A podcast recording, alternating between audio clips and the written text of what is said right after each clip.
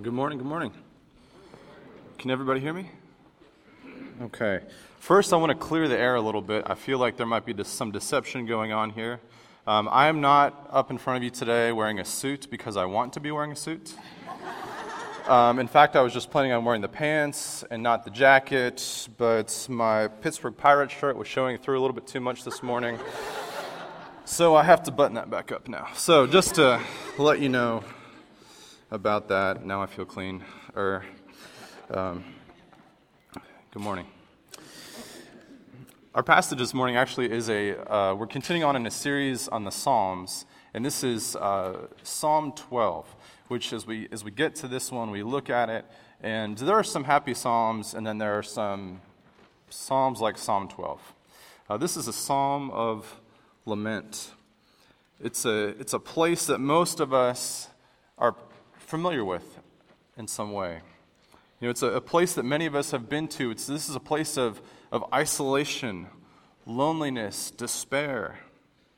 You know, most of us probably aren't there right now, but and, and when we are there, our circumstances aren't usually the exact same as David's when he was writing this. But, but we can know these feelings that David is expressing because we shared in the human experience of hopelessness, of loneliness. You know, darkness has kind of crept in, and, and, and David is at once surrounded and alone. I think a lot of us can um, share that sentiment with David at one time or another. So, if you would, would you please stand with me as we read Psalm 12?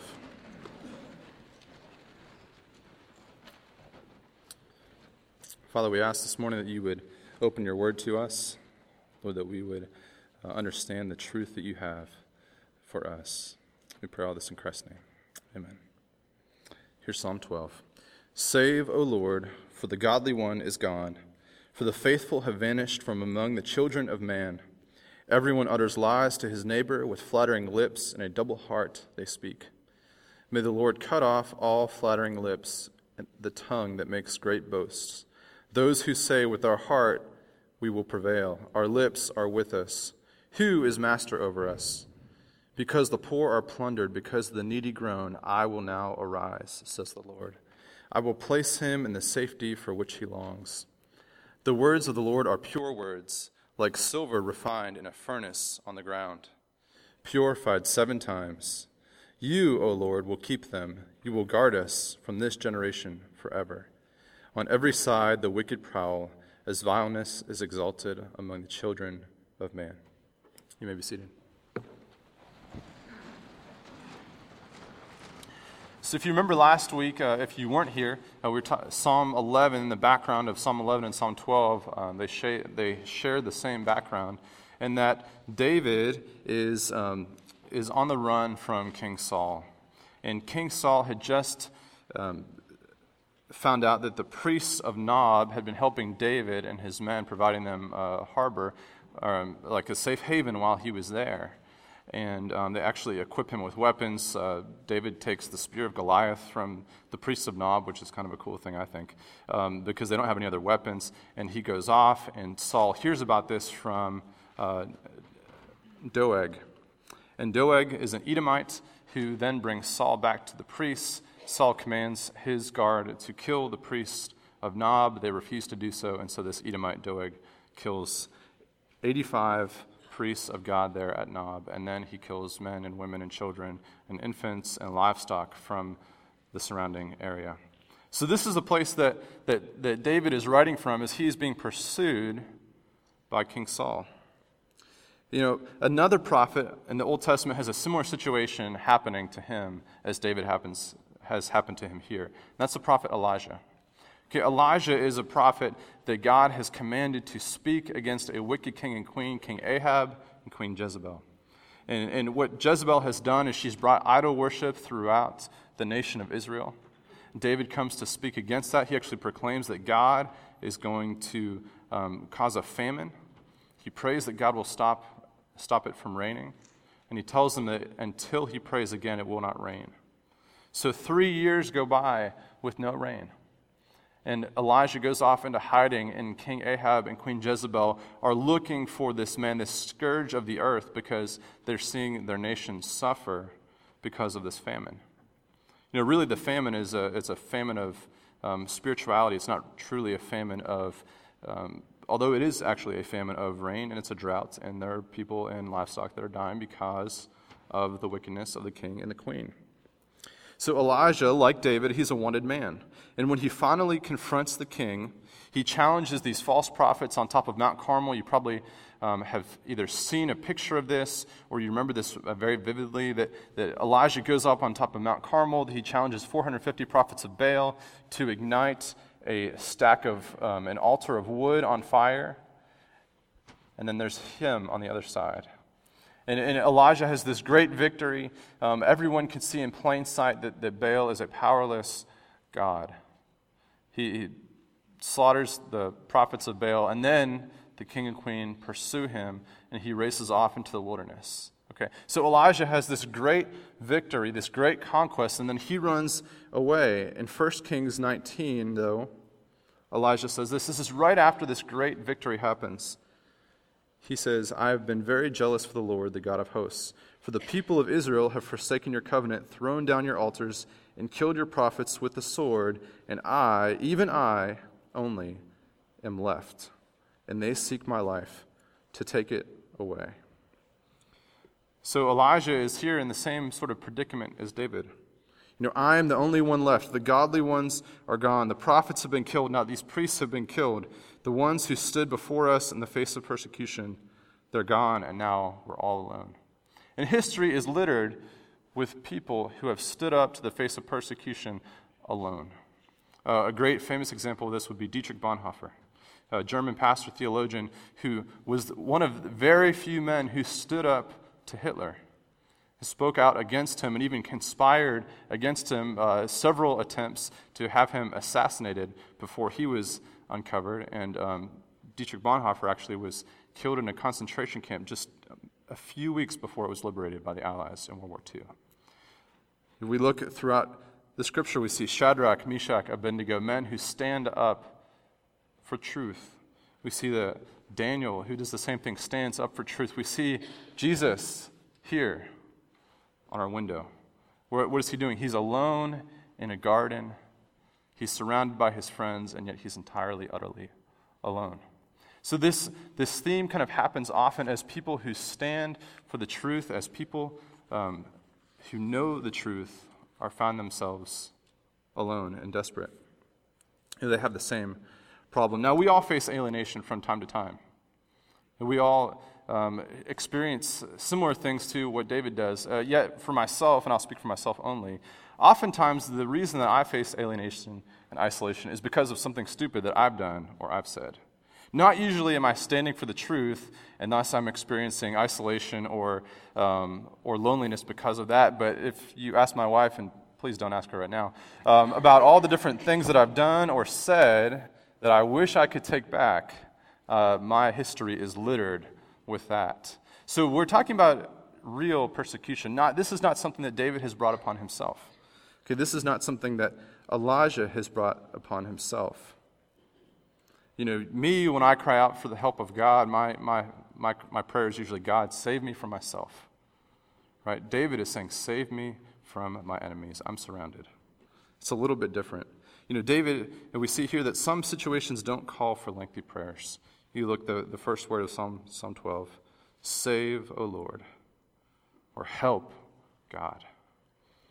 David, sometimes all we need is just a word.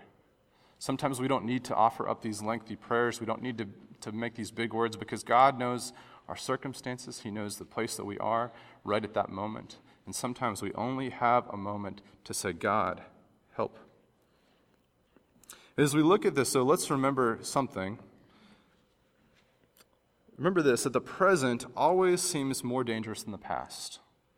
Okay, the present always seems more dangerous than the past. See, I think we have a tendency as human beings to think that whatever is happening now is either the best thing ever or it's the worst thing ever. Is anybody kind of with me on that? You know, the, the best day of my life was the day I got married, which was January 27th, 2007.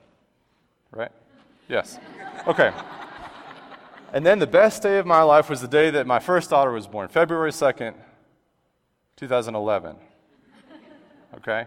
Then my, then my next daughter, so that was uh, uh, May 30th, uh, 2013, right? So I can go, the best day of my life was this and this and this, and then, oh, the best day of my life was the last time the Steelers won the Super Bowl. The best day of my life was the day they finally opened up a Five Guys in Huntsville. Okay? So I, I have a tendency as a human being to look and go, uh, whatever is the most recent thing happening, that's either the best thing or the worst thing. You know, we do it the same way with, with bad things. I don't want to make anybody really depressed and sad, uh, but we do the same thing with the bad things. Okay, some, some terrible things happen, and then maybe my, my girlfriend breaks up with me, that's the worst day ever. My car broke down on me, that's the worst day ever. I mean, you always have some guy going, Really? That's worse than the Holocaust? You know, I'm not talking about that stuff. But, you know, we have a tendency to not be able to put things in a proper historical perspective in, in the immediate uh, context. Okay? Um, we have a tendency to, to trivialize things that have happened before and elevate whatever is currently going on to be a pressing matter. Because some of us actually live this way. We go from like crisis to crisis to crisis to crisis. Anybody live that way? No. This and this and this and this, and every time we turn around, it's another crisis and another crisis and another crisis. And we're not able to, we don't stop and pause and think of all that God has taken us through. Okay. You know, we're poor at putting these things into their historical context. Even in Elijah's situation, he complains to God that he's the only prophet left. But just a little bit before this, he talked to Obadiah. And Obadiah told him, You know what? I took a hundred prophets of God. I stashed them away. I've been hiding them in caves in groups of 50. I've been feeding them and providing them water for the last three years. Okay, Elijah knows he's not alone. He knows he's not the only one left. Right after this, God tells him there's still 7,000 who have not bent the knee to Baal. He's not all alone. You know, David, in David's case, we see that these priests have been killed, but he actually has gathered his family together at this point and he's taken them to a safe place. And, and we see that all the people in Israel are chanting David's name. There's these songs out in the streets where people are going, Saul's killed his thousands and David his ten thousands. You know, he has this entire group of people on his side and yet he feels utterly alone. I think he's weary about that because of his experience with King Saul. Okay, because of King Saul, there's now there's three types of language that he's going to be a little bit wary of. Okay, and, and that's what he's talking about uh, later in in Psalm 12. It says, "Everyone utters lies to his neighbor with flattering lips; a double heart they speak." May the Lord cut off all flattering lips, the tongue that makes great boast. So here's the three types of language that David's become weary of. The, the first one is flattering lips. Okay, flattery. You know, flattery is, is kind words that people say, but they have an angle, something else that they're, they're trying to get from you. The Hebrew word for this is actually to smooth. Okay, it's smooth. So it's, it's someone that's really smooth. Uh, Charles Spurgeon says that compliments and fawning congratulations are hateful to honest men. They know that if they take them, they must give them, and they scorn to do either. Okay, these are, these are fawning words. These are insincere praise to somebody, and there's, and there's an ultimate, um, there's a, a, motive underneath it. Um, I don't know about you guys. I like my coffee. Does anybody appreciate coffee in here? Um, sometimes the coffee that I make is a bit too strong. And actually, I prefer to make it too strong because then, if it's really strong, that means I get to add a lot of flavored creamer. Okay, and, and that's like heresy to coffee fanatics, but I really do like um, caramel macchiato or any of these other flavored creamers that you can put it in it. So, what happens to me, and we have a lot of these um, reusable ceramic mugs throughout the church. And if you were ever looking for one of them and you can't find them, there's probably a nice collection in my office. And it's not because I do a really good job of keeping them clean. It's because I do a really good job of emptying them to about this much left and stashing them somewhere, like on my desk or on a shelf, um, on the back of a couch. And then what I do when I find these mugs about a week later is, is I found that this, this creamer that I've used to make it smooth has actually turned on me. And it creates these beautiful little intricate patterns inside the mug. And, and you know what those patterns are, right? It's bacteria it builds up, and, and, that's how I know that I need to refrigerate the coffee creamer because the bacteria does come about because of that. So if I leave it in there, what I use to make smooth actually creates these little geometric shapes, and now if I drink it, it might kill me. Okay? Flattery is much the same way. The people use these, they use words and they come at us, and, and it, it kind of throws us off our guard. Proverbs is filled with warnings against flattery because it kind of smooths things over and it sets us up for deception later on. The next one that he, he points out is this thing a double heart. Said, verse 2 In a double heart they speak. In the Hebrew, this actually says they speak with a heart and a heart. If you're talking to someone now, they'll, tell, they'll say that that person speaks out of both sides of their mouth. Okay, to you, they'll say one thing. To me, they'll say something else. To you, to them, they'll say something else. And all the, all the while, they're not sincere about any of it. Okay, lots of promises and no follow through. I was actually really bad at this, but probably like most teenagers, about, about speaking with um, out of both sides of my mouth, right? To my parents, I would say this, and to my friends, I would say this. When I was at school, I would say this, and when I was in Sunday school, I would say this. I knew all the things to say. This is actually why when my parents come to visit us in Huntsville and people start saying nice things about me, my mom doesn't believe them at all. she thinks they're just flattering me in front of her and saying, Why would these people say these things about you? Don't they know who you really are? And I say, Shh, you know. So speaking out of both sides of your mouth. Again, Saul or David has experienced this with Saul. Saul has been um, Saul gets familiar with David when he, before he goes to fight Goliath. After he defeats him, then, then David actually meets uh, Saul again. He brings Goliath's head with him, um, and, and he offers him his daughter uh, as, a, as a marriage proposal, as a, as a, as a victory um, trophy, if you will. And then immediately after that, Saul becomes jealous because of those songs that the people have been singing about David in the streets, and he hears those. And so Saul becomes double minded. He starts to, he wants David to come in and play him the lyre to help to soothe him, and yet he takes a spear and he tries to, to pin him against the wall. And he does this repeatedly. He, repeatedly, he's saying one thing, he's doing another, he's telling people this, he's actually trying to plot this. David has become very weary of this double speak. And finally, boasting. You know, uh, Saul, if, is anything, if he is anything, he is proud. He, David sees this, he realizes this, um, and, and, of course, pride comes before the fall. Great example of this was that uh, Voltaire, he's a, um, a famous um, atheist during the Enlightenment. He actually died in 1778. This is a, famous quote from Voltaire. He said, In 20 years, Christianity will be no more. My single hand shall destroy the edifice it took 12 apostles to rear. Okay, 1778, in 20 years, Christianity will be no more.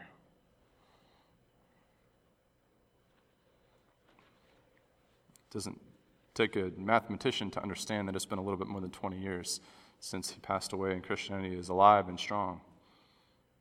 And we see that, that, that, that boasting is, again, it's another one of these things where it kind of creeps inside of all of us, where we puff ourselves up, or people are puffed up into who they think they are, yet sets themselves up for fall. So these are the things that, that, that David is concerned with. So we get next this response from the Lord, where God responds um, in verses 5. And I love the, the imagery of this verse. He says, The poor are plundered because the needy groan I will now arise. And you have this image of this mighty king rising off of his throne, that God is finally going to act. He says, I will place him in the safety for which he longs. You know, God is never late to respond. His timing is always perfect. Now, sometimes it doesn't work with what we want his timing to be, but he's never, he does not delay in acting. If you turn to Luke chapter 18, Jesus is talking and he's sharing a parable of a woman before a judge. In Luke chapter 18, verse 7 to 8. It says, Will not God give justice to his elect who cry to him day and night. Will he delay long over them? I tell you, he will give justice to them speedily. Nevertheless, when the Son of Man comes, will he find faith on earth? God will not delay, he will give justice to them speedily. God is never too late when it comes to acting. You know, at the moment of desperation, when it seems like all is lost, when David has finally come to this point where he's giving up, God is ready to move and to act. Charles Spurgeon says this beautifully. He says, Nothing moves a father like the cries of his children. He bestirs himself, wakes up his manhood, overthrows the enemy, and sets his beloved in safety. You know, nothing moves a father like the cries of his children. And that's how God feels about us. And so now that we have this, this, the words of men. We have David, he's very wary of that. And now he goes over, if you flick back to Psalm 12, now he's going to look at the word of God. And there's three ways that we can view the word of God. There's three ways that we can view the scripture.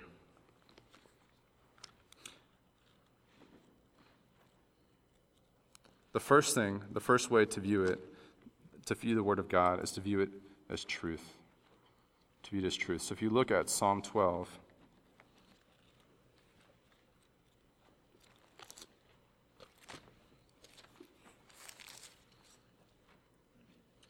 Verse 6 The words of the Lord are pure words, like silver refined in a furnace on the ground, purified seven times.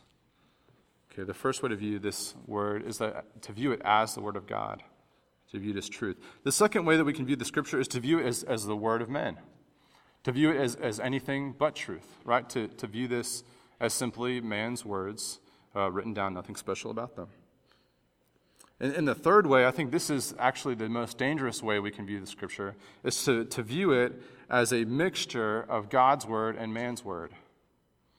Okay, and this has become popular as of you know, starting uh, even before the Enlightenment, is that we see that now we're not quite so sure. We know there's some truth in there. We know there's probably not some truth in there. It's up to us to figure out what's true and what's not true.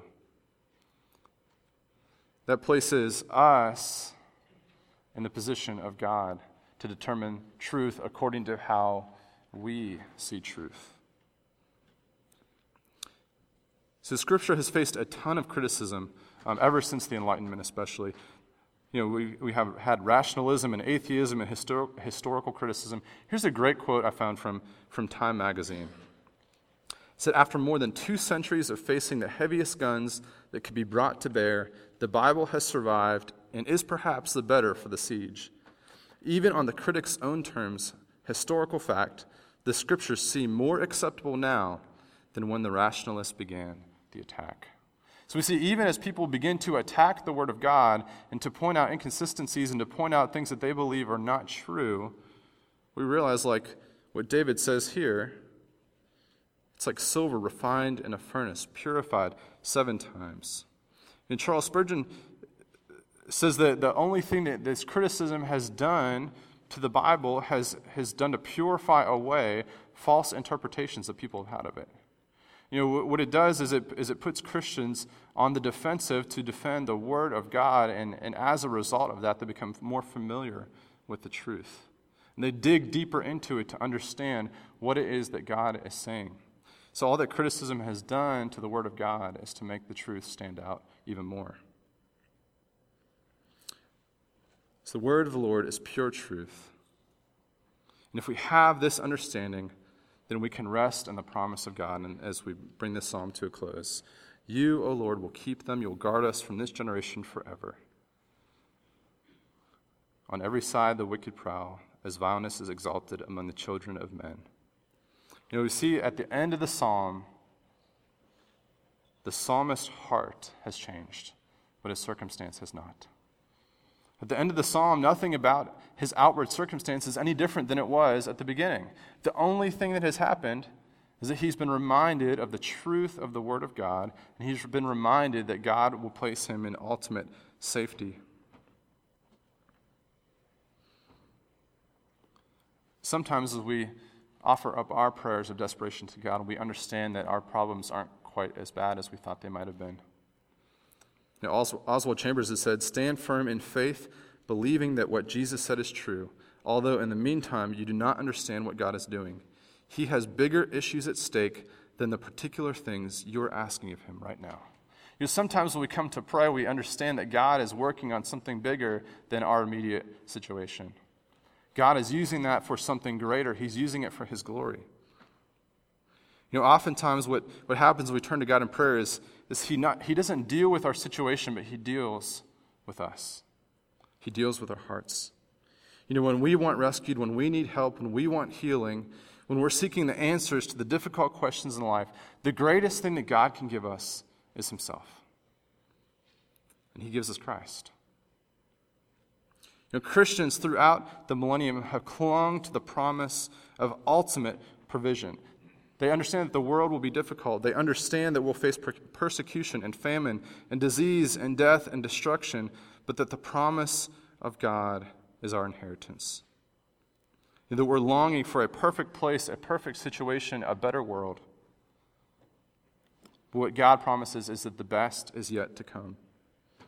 And that's what God's telling David. That's what he's telling us. That he's telling us, I'm true to my promise, I'm true to my word.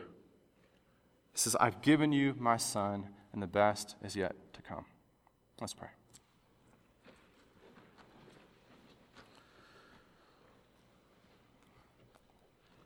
Father God, we thank you that in the midst of our difficult circumstances that you reign supreme. Lord, we know that at times it seems like we're bouncing around from crisis to crisis to crisis. Father, that, that what is happening now is, is terrible and, and that we lose hope. Lord, at, many, time, many of us have felt alone. Lord, just trying to stand for the truth. And yet, God, your word reminds us that you are the truth. Lord, that you will be with us, that you will not delay in answering us, you will not delay in your action. God, that your plan is perfect. God, and we thank you for that. Lord, we thank you for the reminder of that today. Lord, we thank you for sending your son, Jesus, to us.